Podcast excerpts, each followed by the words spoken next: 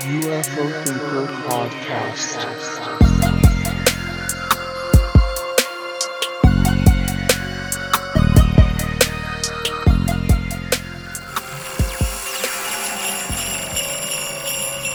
Hello and welcome to the UFO Thinker podcast. My name is Frank and let's get cracking. It's going to be a little bit more festive than usual today. We've got a bit of a slightly different concept, a bit of a different theme for the show than usual. And I thought, with it being uh, the festive season, the season to be jolly and whatnot, I'd uh, start off today's episode by just proposing a toast to all the listeners of the show. I uh, have a little tradition in my household of getting a, a bottle of whiskey at Christmas. I do like a nice Scotch whiskey, and uh, I've been enjoying Scotch whiskey for quite some years. Not in terms of like knocking back half a bottle every night or anything like that. I just have a very very small amount now and again. It's about the taste and the experience, and I have a nosing glass and like to do the the whole uh, letting it sit in the glass for a little while and all the rest of it. Bit of a connoisseur, if I uh, may say so myself. And I've got a bottle uh, which I'm going to be drinking today, Ben Benromach, and it's a 10 year old Speyside single malt whiskey. I've never actually tried this one before. It's a bit of a new brand for me, so I'm going to pop the bottle and hopefully you'll be able to experience that with me for a moment before we start the show. There you go. That's the sound of uh, the, the cork coming out of the bottle. And that's the sound of me pouring my first dram. So there we go. Cheers, everybody. And what we're going to be doing for today's show is a little bit of a UFO twist on A Christmas Carol, which is a novella by Charles Dickens about a character called Ebenezer Scrooge, uh, an old man who's well known for his miserly ways. Now, the idea is that, if anybody who's not aware of the storyline, on Christmas Eve, Scrooge is visited by a series of ghosts, and um, the three ghosts, the three spirits, basically are the ghost of Christmas past, Christmas present, and Christmas yet to come, or Christmas future. And basically, the idea is that Scrooge is shown the error, error of his ways, and he's a reformed character by the end of the whole thing. Now, I thought it'd be interesting to kind of play around with that concept a little bit and imagine Scrooge as a bit of a debunker figure, if you will, somebody who's unconvinced, and put put to this gentleman the uh, the best arguments for you know UFOs past, UFOs present, and UFOs yet to come. So let's imagine for a moment Mr. Scrooge sat in Scrooge Towers contemplating his debunking agenda, and the ghost of UFOs past is about to appear to him. So presently you'll hear a ghostly noise mixed with some sleigh bells, and when I return, I shall be in the presence of the spirit. And I'm not just talking about the Scotch whisky that I'm sipping, in case you missed that reference earlier. Okay, so I'm very pleased to welcome back to the show once again, Graham Rendell. How are you doing today, sir? Hi, Frank. I'm fine. How are you, mate? Very good. Uh, so great to have you have you back here, and and you know what? Who better to step into the role of the the ghost of UFOs past than the man who has written three excellent books, future classics, in my opinion, on that very subject. So over over to you whenever you're ready, mate. Oh, thanks, Frank. So yes, the the Ghost of Christmas Past. So looking at pre, I'm going to go a long way back. So I'm not just doing a, a few years ago. So let's go back as far as November, uh, March 1942. Let's start there. So if you if you look at the cover of my Foo Fighters book, you'll see this amazing artwork by Dan and, and Olaf of this bomber firing at an orange disc.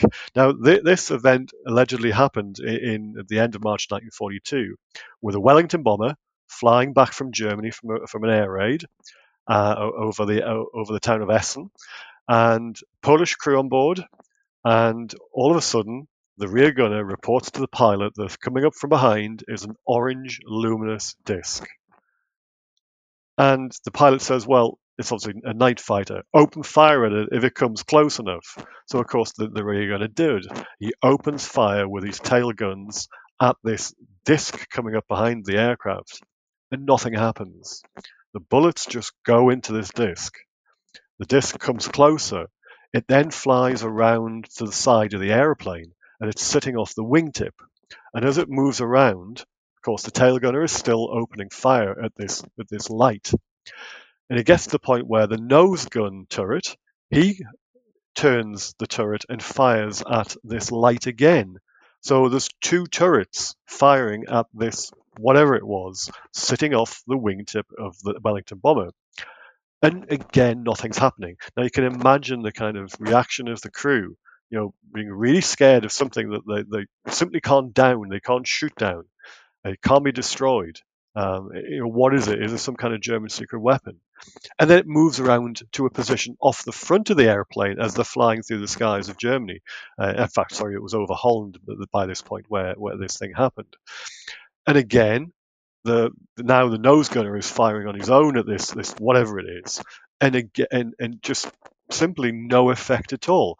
And then suddenly, as, as the pilot recalls, it shoots off to a 45 degree angle and disappears into the heavens and they've never seen anything like it. They never see anything like it again. But the, the, the crew of the aircraft behind them in the bomber stream also reports seeing whatever this thing was, but nobody's any the wiser. And of course, when they get back to base and they're interviewed by the intelligence officer who's sitting around a table asking crews, you know, what have you seen on, on your flights? Have you seen any unusual items of, you know, German hardware and um, defenses and searchlights and all the rest of it? And they give them this crazy story of this this thing that came up behind them and they opened fire at it and nothing happened and then it just disappeared off into the sky and of course the first thing he says you know have you been drinking it's an automatic reaction. So here's a really, really early UFO story, which I think doesn't get the kind of prominence that it should deserve, and yet it's you know it fits really well into this ghost of Christmas past. Um, it's a story from a long time ago, even before the start of what everybody considers to be modern ufology, with the Kenneth Arnold sighting. Um, but it's something that you know it probably should have a little bit more prominence than, than it, it has at the moment. So that's why it's front and center on the front of the cover of the book. So let's move forward just a, a, few more months that year in 1942. So we're still a long way back in history. And we're now in November of that year. And the Americans are now in the war. They've sent aircraft across to the UK.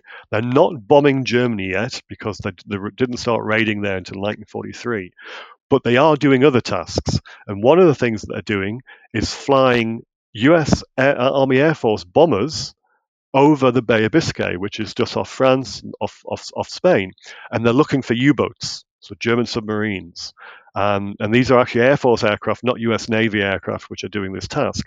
And this, this squadron's only been in the UK, only been based in Cornwall for the best part of a few weeks and their crews are just learning the ropes, if you like. So they're flying over ex- huge expanses of sea, looking for small, you know, tiny kind of like things sticking out the water, like conning, tower, uh, conning towers, or periscopes, etc., um, to try and attack these German U-boats, which are coming out of French ports, going out the Atlantic to try and sink Allied shipping. And it's a similar kind of thing to the, the, the Polish crews experience.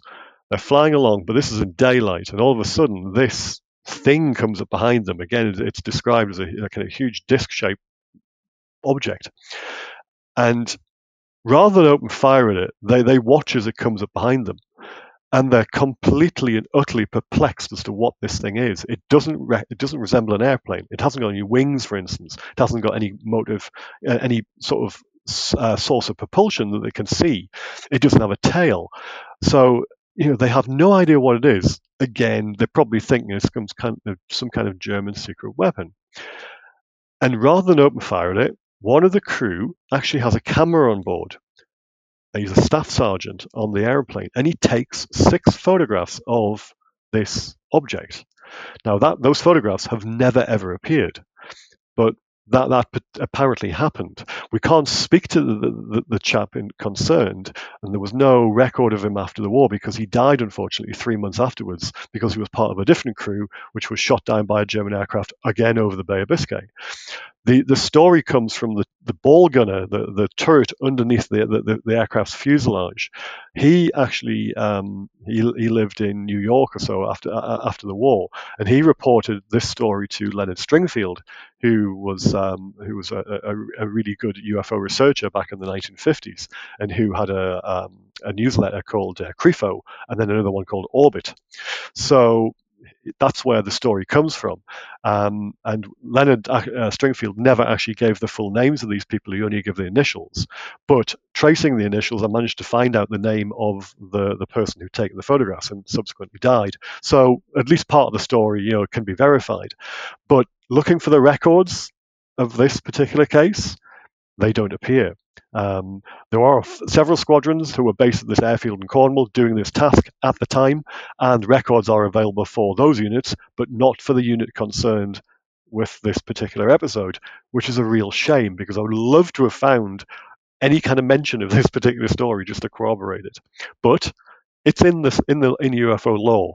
So you know we've got again another tale of something strange coming up behind an aircraft, and nobody knows what it is. And this is years before the established start of modern ufology. So that's case number two. I'll move forward a few years to 1948. Uh, this is the 1st of October 1948. So we are now past the Rubicon, if you like. We're past um, Kenneth Arnold's you know, initial sighting June 1947. So we are now into modern ufology.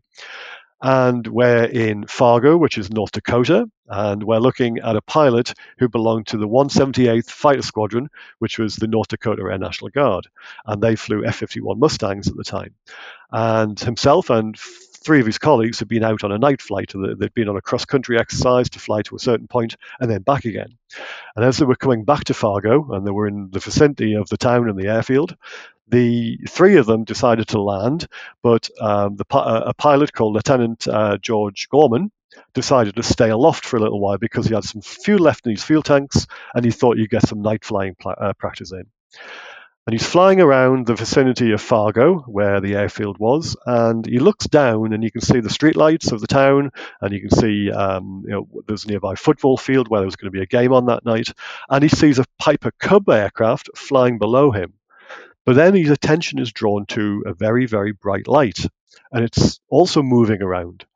And he's um, his uh, curiosity is piqued, and he, he, he radios the tower and he says, "Look, I'm, I'm not going to land. I'm going to try and investigate whatever this thing is. And he follows it. And all of a sudden, it, shoots off into the distance, and he has trouble trying to catch up with it. And then it basically performs a series of head on passes at him.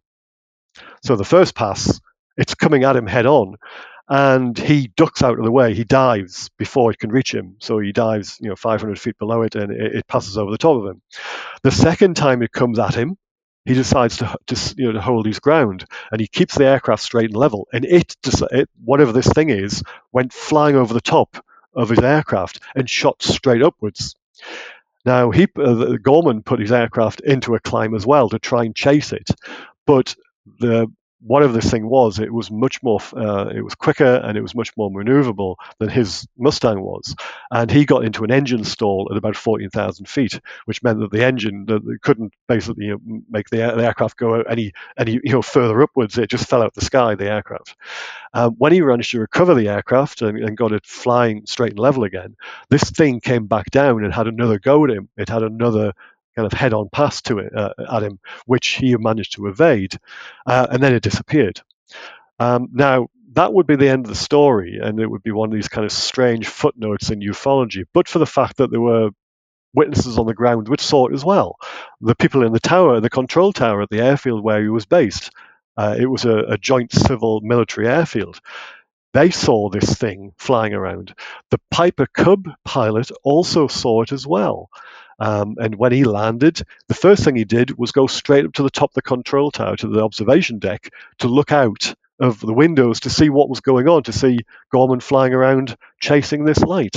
So, you know, it, was one of these stories where it wasn't just the pilot coming forward and saying, "Look, I've seen something strange," um, and nothing else to it. There were you know, there, there, were other witnesses. Now, the strange thing about this story is that the official explanation was that it was a weather balloon. Uh, you know, Gorman apparently was chasing a weather balloon that made head-on passes at him and, and climbed suddenly to 14,000 feet and above, and he couldn't chase after it quick enough. Now, to me, that doesn't, story doesn't really hold water. It, it, might to you, but it certainly doesn't to me. Um, and also, the other thing was that at the time, the local weather station actually was sending up balloons, yes, but they were painted black. They weren't painted. They weren't in the kind of translucent white color that you saw, uh, that you you see you know, of balloons at the time. So one wonders how you could see a black balloon at night, let alone chase after one. So those three stories hopefully give you an idea of past UFO cases. And I hope everybody has a very Merry Christmas. Well, thank you very much, Graham. And, and, as always, you bring forward some fascinating cases from the history of UFOs. And the listeners can check out those cases and many more in your uh, great books, which I'll leave uh, links to in the description of the show. All that's left to say is I hope you have a very Merry Christmas and a Happy New Year. Yeah. Thank you, Frank. Best wishes. Bye bye.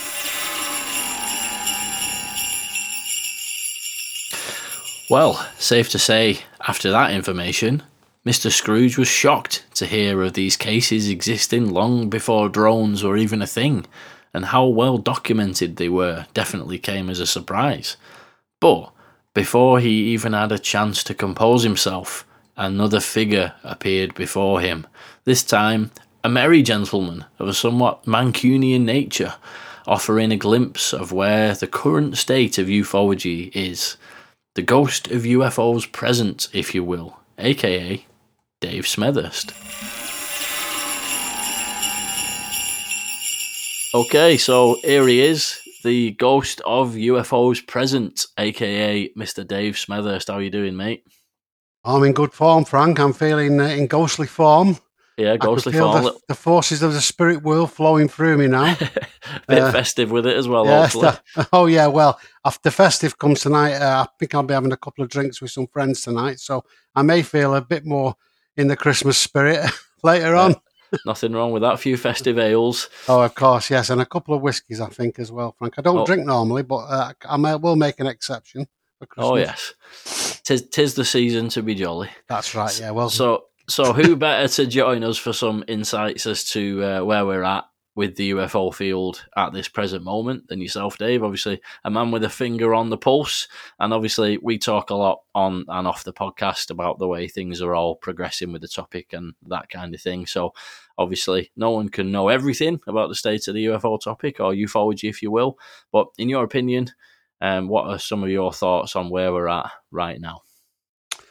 Well, Frank, I'm going to talk in the character of the ghost of a Christmas UAP present. so, uh, if you can imagine yourself sitting in a small garret somewhere as I appear as your ghost of UAP present. I believe another ghost of Christmas present took a rather miserly, mean spirited person around the nooks and corners of Dickensian London to show him the reality of the present he inhabited and challenge his beliefs. So, dear listener, I, as the ghost of Christmas UAP present, I'm going to take you on a journey around our present UAP situation so you can see it in all its breadth. And if you need to, change your views about it. So sit comfortably and we will begin. The story of our UAP present is as much as anything the story of the rise and sometimes fall of many different trends which have been building over the years.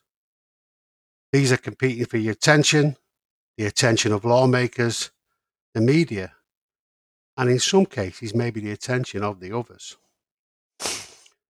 A very clever and calculated campaign began in 2017 with the aim of getting the secret keepers in the US government to be more transparent about the UAPs that have been encroaching on US airspace for decades and start to do something about it. Faced with a closed door of secrecy from powerful military intelligence and industrial players, the forces of disclosure, led by Lou Elizondo and Chris Mellon, fashioned the only key that would open this door, namely congressional legislation. At the very start of this year, we saw the introduction of comprehensive new UAP legislation as part of the 2022 NDAA Gillibrand Amendment. This followed the UAP Task Force report in June 2021, which somewhat reluctantly confirmed the existence of things in our airspace, apparently under intelligent control, and that the US military could not explain. Champagne corks popped and glasses clinked in ufology, as for the first time a comprehensive piece of legislation was passed enabling a multi agency governmental effort to track, recover, and understand UAPs using a dedicated office. What could go wrong? Well, a couple of things actually. First, a part of the legislation that advocated external scrutiny of progress and mission focus was quietly removed after lobbying by the Pentagon from the final draft of the bill. No biggie, you say? You say? Well, we'll see. Then it transpired that the new UAP office was still was, was to be still housed in the office of the Under Secretary for Defence for Intelligence and Security under a new body called AIO SMG, which had been conveniently set up for the purpose. People muttered that the OUSD already had a bad track record supporting the efforts of the UAP task force, was not set up to manage this kind of effort, and the AOIMSG was just being set up to limit the extent of the inquiry.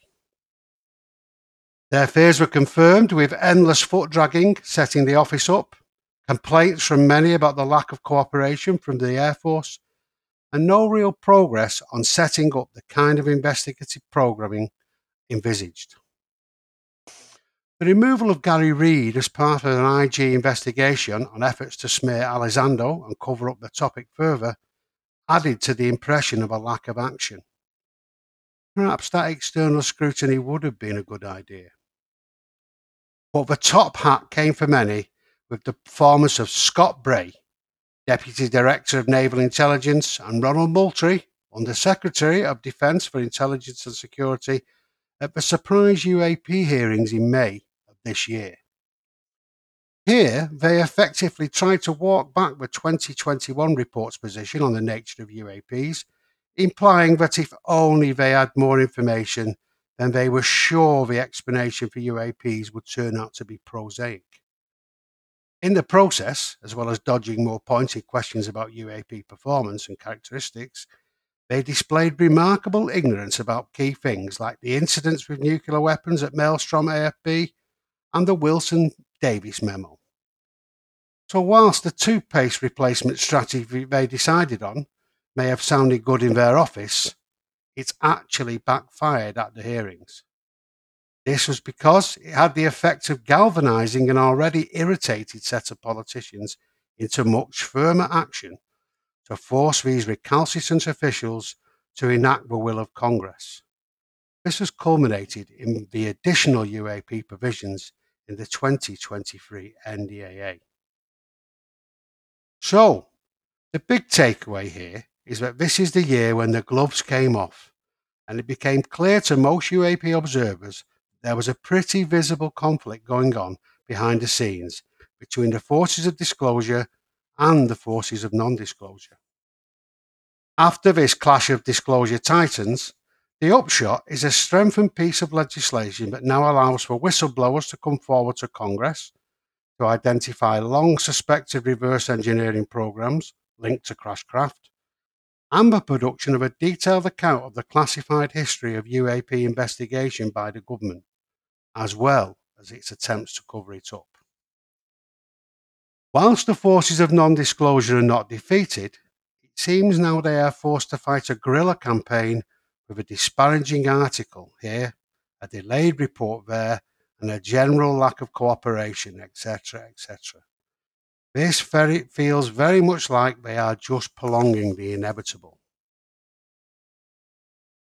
So, away from the central battle, what else can we see as we hover over the UAP scene?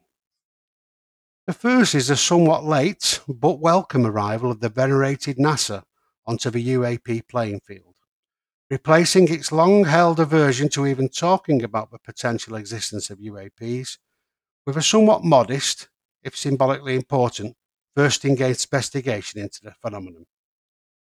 Whilst many did raise an eyebrow at the singularly small budget for this equally small first step, of looking at the best way to look at UAPs, it is nonetheless, to paraphrase Bill Nelson, the head of NASA, something.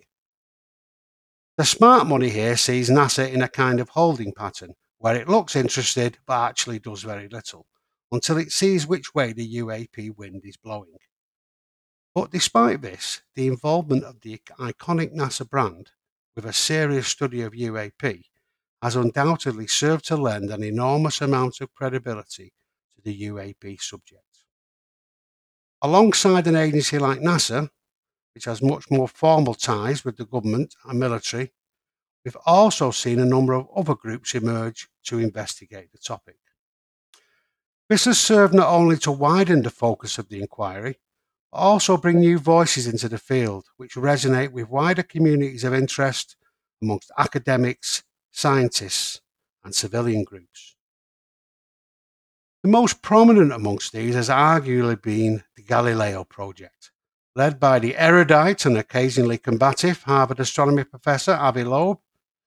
He has both challenged the scientific establishment and set up an eclectic group of scientists, investigators, ex government officials, and even skeptics to oversee a project looking for archaeological evidence of ET in space and capturing images of UAP in real time. Whilst Avi has occasionally blotted his copybook with the community with his shoot from the hip style, most notably in Ukraine, he has certainly created another centre for data gathering that is civilian, not military in nature. Added to this, we have seen the Scientific Coalition for UFO Studies think tank, SCU, really emerging this year as a body that can credibly analyse UAP data and develop a scientific consensus around an evidence based approach. Its increasing role is important in influencing key opinion formers and establishing a forum for those who wish to become involved. In another part of the civilian space, the AIAA, the world's largest aerospace technological society, has started a project led by ex fighter pilot Ryan Graves, to urgently study UAPs due to the danger they pose to air safety and the lack of current government action to address the issue. This professional pressure group serves as a great foil to both the SCU and the Galileo project. Together, the three of them have now come to represent a civilian led centre of gravity that moves the UAP topic away from classified military and government control, which is a significant development.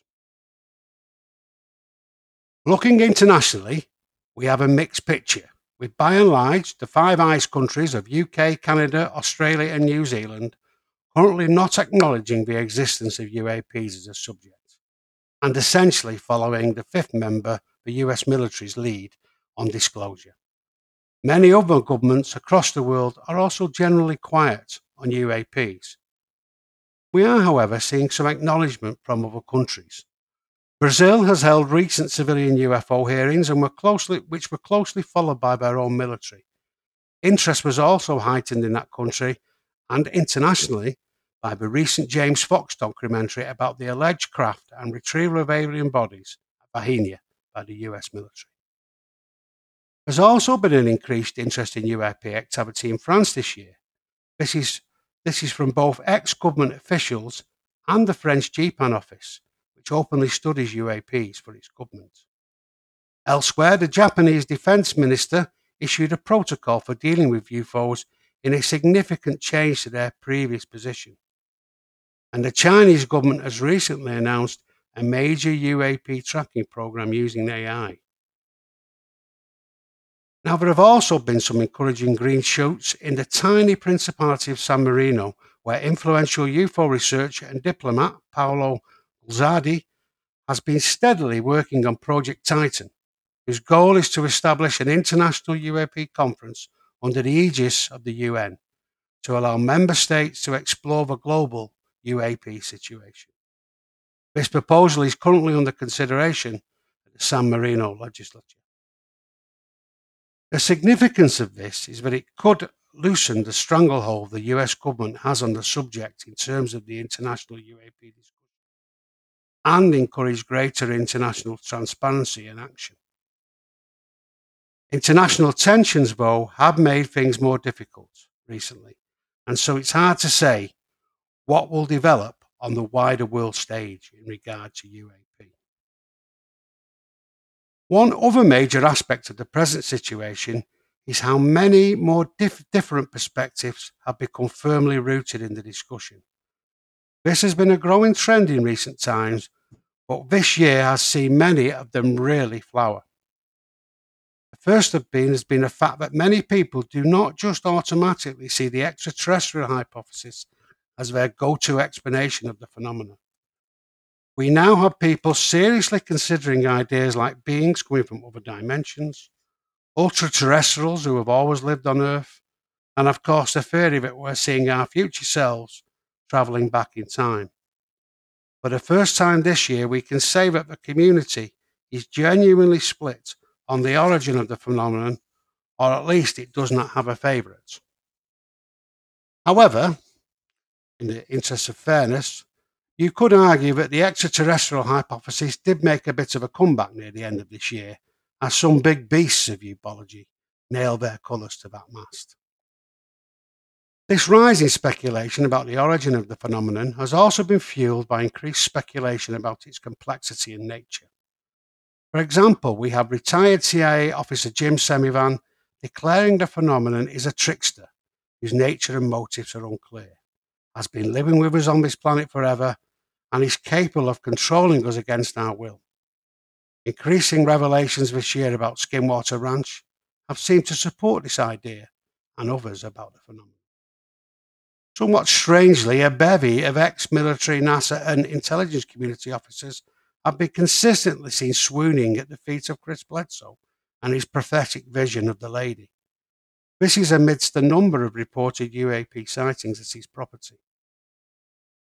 There has also been much more of a crossover this year between the paranormal and ufology, as people more and more contemplate the multifaceted nature of the phenomenon, making links to a range of things that have previously not been studied together. All this is underpinned by a greater focus on consciousness, not only as a medium through which we experience the others, but perhaps a determinant of reality itself. More practically, it has also been seen as a key component of the others technology. These consciousness connections have also been buoyed by new discoveries about the ability of some people to be more connected to the phenomenon because of the makeup of their brain structure. There has also been a revival of interest in summoning craft via a conscious connection and a growing focus on the importance of remote viewing as a means to surveil the others. But probably the most importantly, in the midst of this febrile atmosphere, we are now seeing the community of experiences step out of the shadows to insist on a place at the UAP community table that both recognizes their experiences as real and the validity of their voice. Perhaps now, with this broadening of understanding about the nature of the phenomenon, People are ready to listen to people's experiences properly for the first time and get past how very, very strange many of them sound. If the measure of the reality of something is the number of ordinary people who can testify they have experienced it, then the question is no longer did people see something, but what did they see? A culmination of this broadening perspective has perhaps been best expressed recently by the two intimate conference events in New York, organised by J. Christopher King and James Iandoli.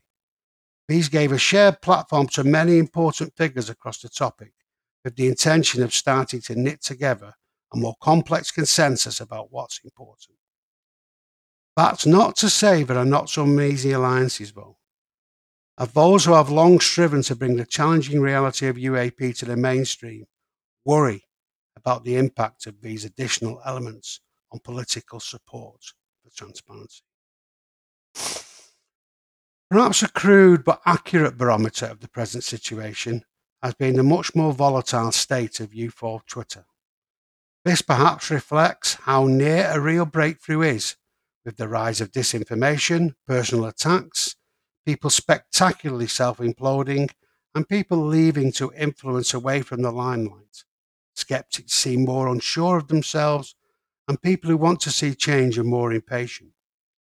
Of course, the current lack of the Promise UA report is symbolic to many of the bad faith people fear from the government. But strangely, the new legislation being passed has also seemed to calm things down as people start to think it will herald a real step change. So, we are currently in a time when a lot of long term trends have come together to both push for, change and broaden the basis on which ufology and the movement for transparency is choosing to progress. It feels a little like being on a roller coaster carriage which is just about to reach the apex of its climb before rushing headlong down the track at breakneck speed onto the next stage of the ride. The ghost of Christmas present told the old miser the two greatest problems that mankind face were want and ignorance. I would suggest our present problems in ufology are much more prosaic, and that we want to know what will happen next, but are ignorant of what is actually happening behind the scenes to determine it.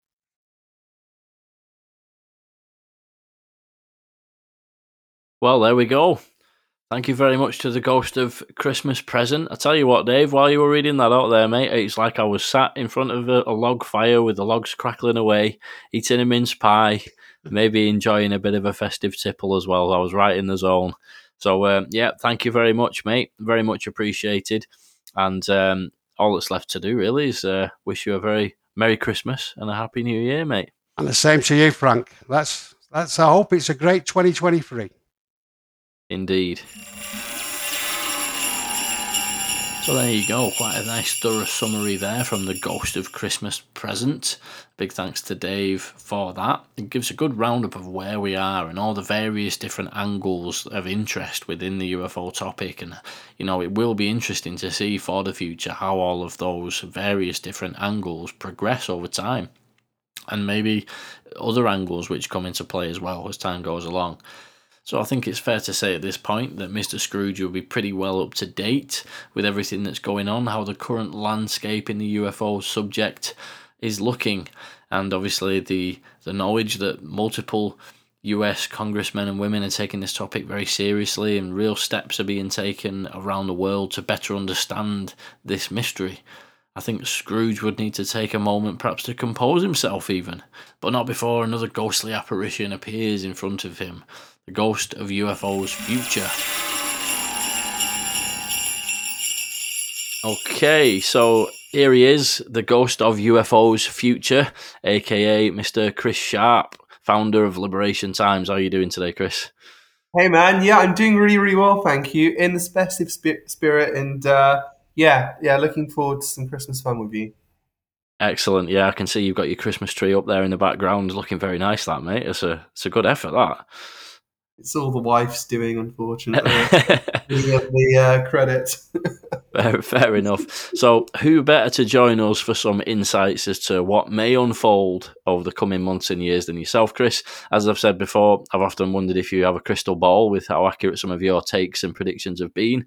And uh, you've had some really big scoops and stories that you've broken over this last year with Liberation Times and also in the mainstream UK news with uh, publications like the Daily Mail, no less. So, obviously, joking aside, because nobody can actually predict the future, well, as far as we know. But in in your uh, informed opinion, what are some key areas that you think everyone should be keeping an eye on um, for the future? Yes, keep an eye on Congress. So once National Defence Authorization Act has been signed, expect whistleblowers to come forward through the um, approved processes through AARO, um, whereby the Secretary of Defence then has to, um, within 72 hours, um, inform um, the relevant members from Congress there are whistleblowers working on programs that have not been properly communicated to the committees they were supposed to. So expect that process to take place, and I expect closed hearings on that matter. That's something that we should all be keeping an eye on, and I think that it will then become a decision from Congress as to what they make public and what they don't make public, and that's all based around national security matters. So that's going to be a really, really big theme, and I expect that there may be another effort from the um, UFO community in terms of advocacy to push Congress to disclose as much as they can from that process. So I think that's something to keep an eye on. I think also we should keep an eye on uh, contractors to some extent. I mean, if this is with contractors in terms of UFO programs, that that should be quite interesting. Um, I mean, Lou's mentioned before that you know if a contractor had got hold of um, UFO technology and they had an unfair competitive advantage, then that could really, really get them in trouble. So I, I wonder how that may play out if Congress does discover that some of this stuff is with contractors. Um, that will be interesting. And then also there's the question whether this technology, if they have been having some success with it, maybe that technology can be deployed. That's going to be really interesting. Public hearings, I am not so sure anymore. I know there was a push to have public hearings at one point, and I believe there is still an appetite amongst advocates within Congress to have those, but at the end of the day, it's up to the committees as a whole to make those decisions and the chair the, the chair people of those co- committees whether to hold public hearings. However, I, I think I think from uh, an outsider perspective that it would be useful to have those public hearings, even if it's with people that have already kind of gone on the public record, such as Fravor and um, uh, and Dietrich and Kevin Day, just to cement the fact that we're not dealing with drones, we're dealing with something completely different. That's a good basis to start it on. And obviously, when you do these public hearings as well, you're not communicating just to, you know, the UFO community on Twitter. You're communicating to the wider public, and you're you're communicating to those politicos that we need on board to kind of take this issue seriously on behalf of the Washington Post and Wall Street Journal and influential newspapers such as that. We really, really need this because otherwise, when we continue to get hit pieces from the likes of Barnes and defense reporters who get fed information and rely on these sources to get their stories out. So that that's something that's really, really important. And I think also maybe you could get Lou to to stand as well, or or um, or Mellon, just to take it a step further in terms of the fact that there may be reverse engineering programs and retrieval programs. So that's something that I'm hoping happens in terms of public hearings, at least. Yeah, definitely. I, I think there's been a lot of discussion recently about whether or not these various whistleblower protections are going to be sufficient to actually give the the people who are wanting to come forward to Congress, you know, enough protection. Like, is there going to be sufficient legal protection there? Um, what do you reckon? How uh, have you got any kind of word on the grapevine in terms of are people feeling confident about about coming forward under these protections, or is it, you know, does it remain to be seen? What do you reckon? Yeah, yeah, definitely. I think the the the sentiment behind the scenes in terms of what whistleblowers think is that yeah, there, there is obviously there's a diverse diversity of whistleblowers, so there may be some that say, "Oh, this isn't enough," but I think you know, I, I think from what I'm hearing, there there are a lot of people who say, "Look, yeah, yeah, we, we, we really like this legislation. We feel that it does give us a way to come forward." So so that's fine because it gets the, it, allows them to waiver um, their their NDAs um, and anything kind of like made secret through executive orders, the Atomic Energy um, Act of 1946, in terms of um, secrets kept in terms of let's say the DOE and stuff like that. So it, it allows it's broad language, let's say, that allows them kind of like waive any kind of like secrecy agreement they, they may have. So that that's really good. And then you have this mechanism as well, whereby they're reporting str- in terms of AARO, who this has to come through. So once once once AARO validates that, look, this is a legit kind of um, program that hasn't been properly communicated then they have to go to um, Secretary of Defense, you know, and that, that means there's more accountability in terms of what they're doing. It's no longer going to um, OUSD I&S which it used to under Moultrie, and that office was it was terrible dealing with the UFO issue, and it had no accountability whatsoever. So I feel that I, I feel that we are really getting somewhere now. Um, and as I said, it's it's just a case now whether you know you know what Congress chooses to do with the information that's going to be provided to um, to it within the next few months and years ahead, and whether they choose to make to keep that secret or not. Yeah, definitely, and I think that's something that you touched on a little bit earlier as well. Is how much of all of that information is actually going to get filtered down to the UFO community, and obviously, you know, an extension of that to the to the wider public as well.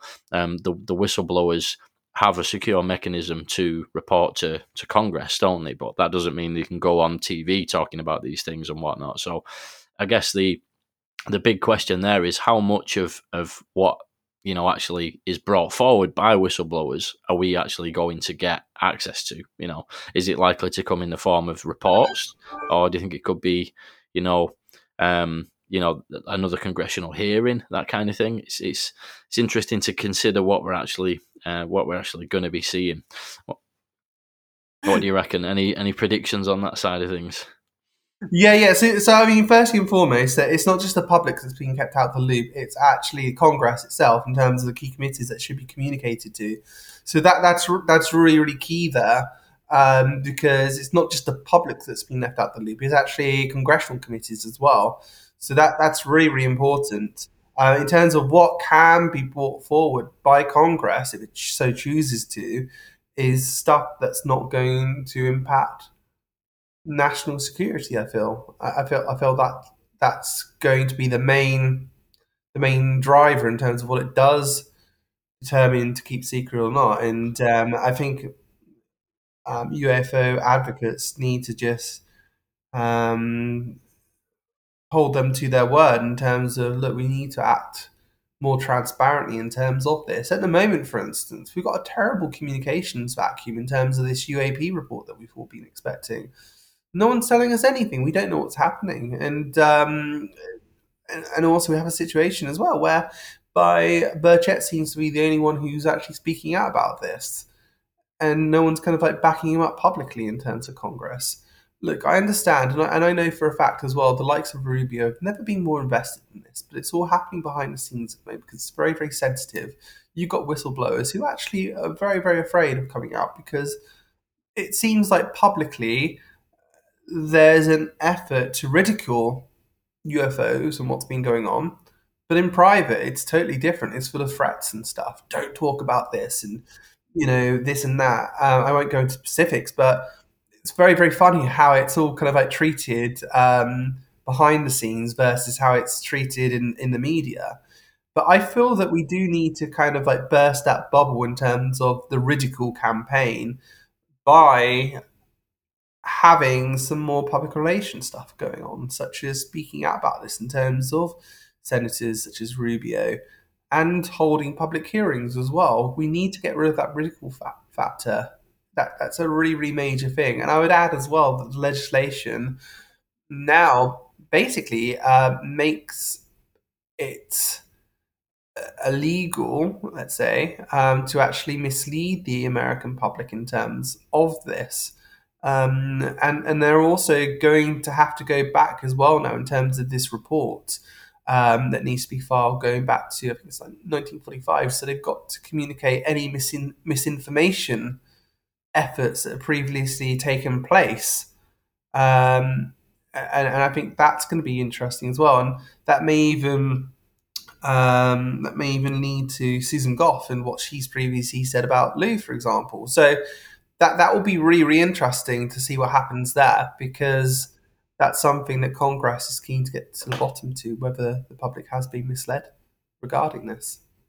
Yeah, and the the Comptroller General report as well. I know the regular reporting that they have to generate each quarter, every year, and that kind of thing. Mm-hmm. But there was there initially a requirement from the uh, Comptroller General, which was with the uh, GAO, I believe it is, um, and uh, th- does that report um, specifically is the one that goes back to 1945 and deals with all the misinformation attempts and, and all the rest of it. So you think that'll end up being in a similar kind of format as the regular reporting in terms of having a, a classified and an unclassified version, and we probably will get to um, see that as the public. So that is going to be due in 2024. Yeah, I think I, th- I seem to remember that one was a bit down the line. Is it something like a year and a half that they've got to put that together or something? I think it's June 2024. Could be wrong. I think it's June 2024 from from memory. So it has 540, 540 days to submit it. So if we just go, you know, 540 days from today, um, yeah, it takes us to the 8th of June 2024. Yeah. So, yeah, that, that's when the report needs to be provided by.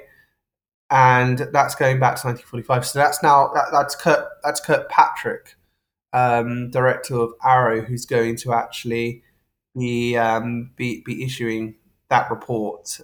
So I think, yeah, I think Yeah, that's hard to get that. Yeah, that's right. I think it was um, in, initially supposed to be the GAO, but now they're just auditing the report. That's right, isn't it? And AARO's actually in charge of, of, of putting together the report itself, if I'm remembering the details correctly there.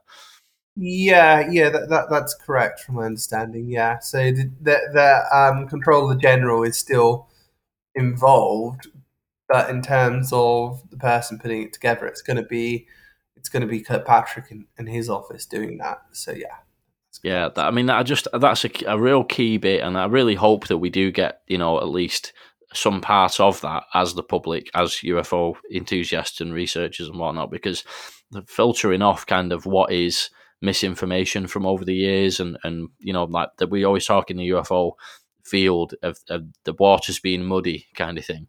And if that report actually does filter, I mean, it's a while. It's not going to be in the next year that we see that, is it? Then it's going to be June. Was it June 2024? But it really could go some way to kind of removing a bit of the muddiness from the water and, and allowing us to actually understand a bit about how things progressed through the decades and how we've ended up where we are today. So that's definitely a really interesting one in terms of the disinformation to keep an eye on. And um, speaking of that kind of you know manipul- manipulation of like the, the public's perception of this and whatnot do you think there's a bit of a an aspect of that in things like the julian barnes article for the new york times and that kind of thing? Or is that um you know just julian barnes just doing his own thing? Or could there be a bit of an influence there from things that he's hearing from within the pentagon etc I'm not I'm not sure anymore because now I, I, I know for a fact that both sides are uh, unhappy with Barnes in terms of that. Okay. Uh, because it's been it's been made very very clear. Let's say it's been made very very clear that there's a whole host of potential reasons that like that's the line from the Pentagon basically. There's a whole host of potential reasons behind UAP, um, and that can range from drones to weather conditions or just something that we don't understand. So I think that was made very very clear to Barnes. However, he chose to really kind of like hone in on that Chinese drone aspect. Uh, whether that was a good idea or not, you tell me. Um, but I think that, well, I know that that did really, really piss some people off in Congress, some important people as well, and that's backfired. Um, so I think I think that's really, really important to, to note.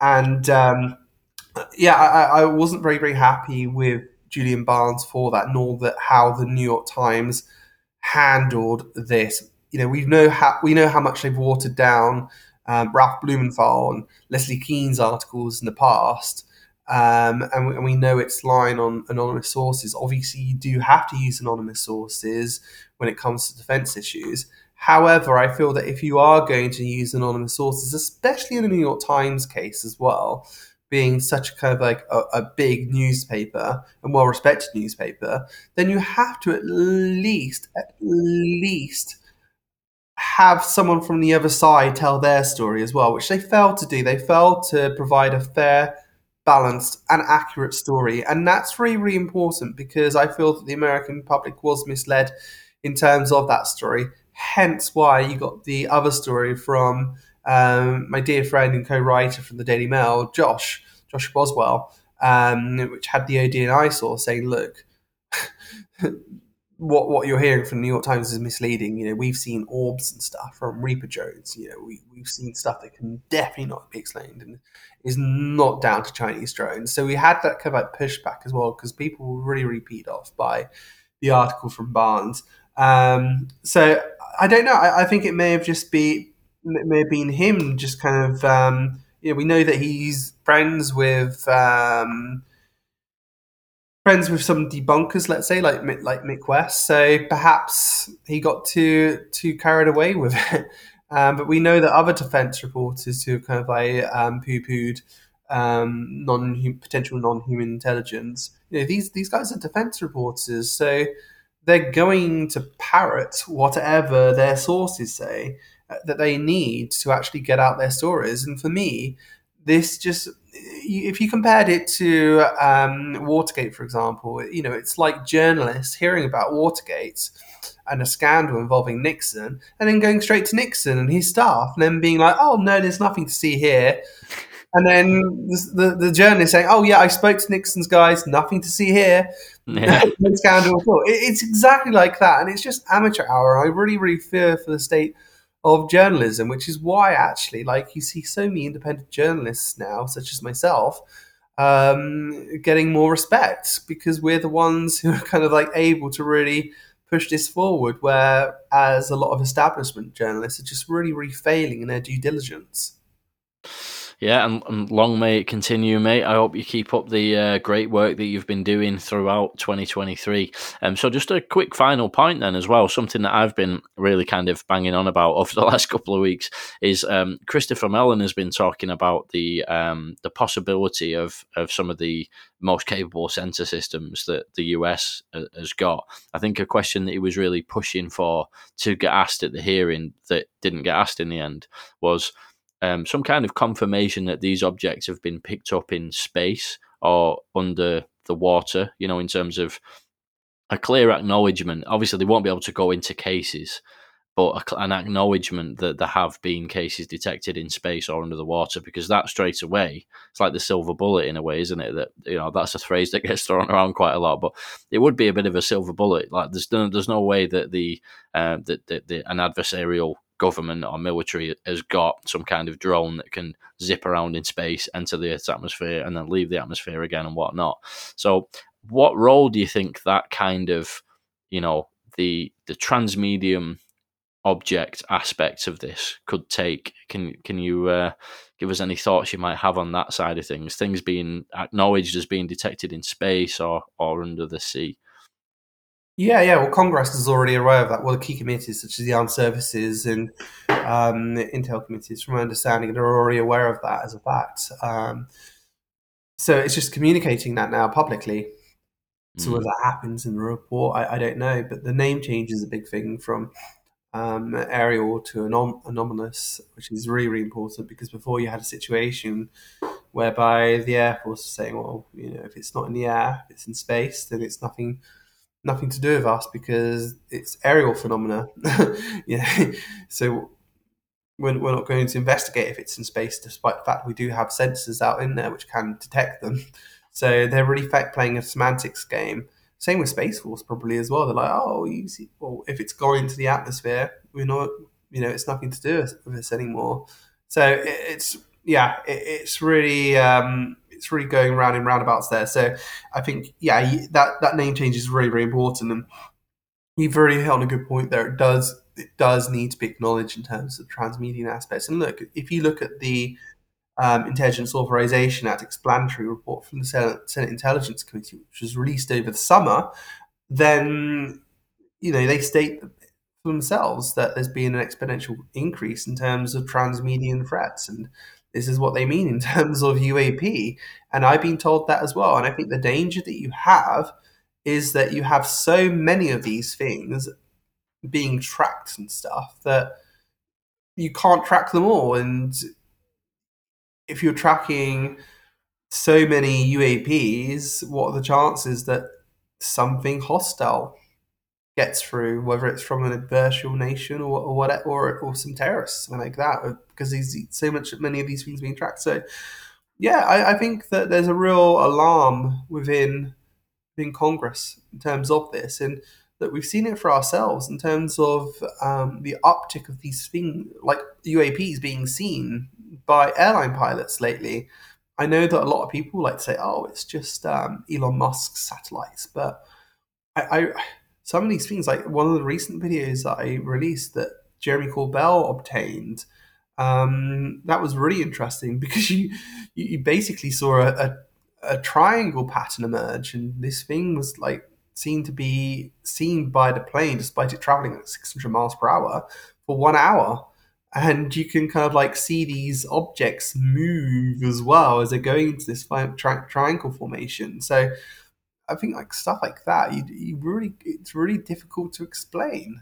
Uh, so, and if pilots have been seeing more of these, then it just backs up what the Congress has been saying. Absolutely, mate. Well, I think we've we've covered quite a lot of ground there of things that to to watch out for in 2023 and beyond. Um, so, I, I suppose all that's left to say is uh, I hope you and the family have a very Merry Christmas and a Happy New Year. Thank you very much, Chris. Thank you. Likewise, I just want to give a shout out to you know yourself and all the other heroes within the community and just everyone who supported Liberation Times this year as well. You know, we're small compared to some organisations, and I just want to thank everyone for their support and including my patrons as well for, for really, really helping me spend more time on this topic and I'm so appreciable of you guys. I, am so appreciative of you guys, and, and, just thank you from the bottom of my heart for everything you guys have done for me. Thank you. Great stuff. Thanks. Thanks very much, Chris. I hope you have a great one. Cheers, mate. You too.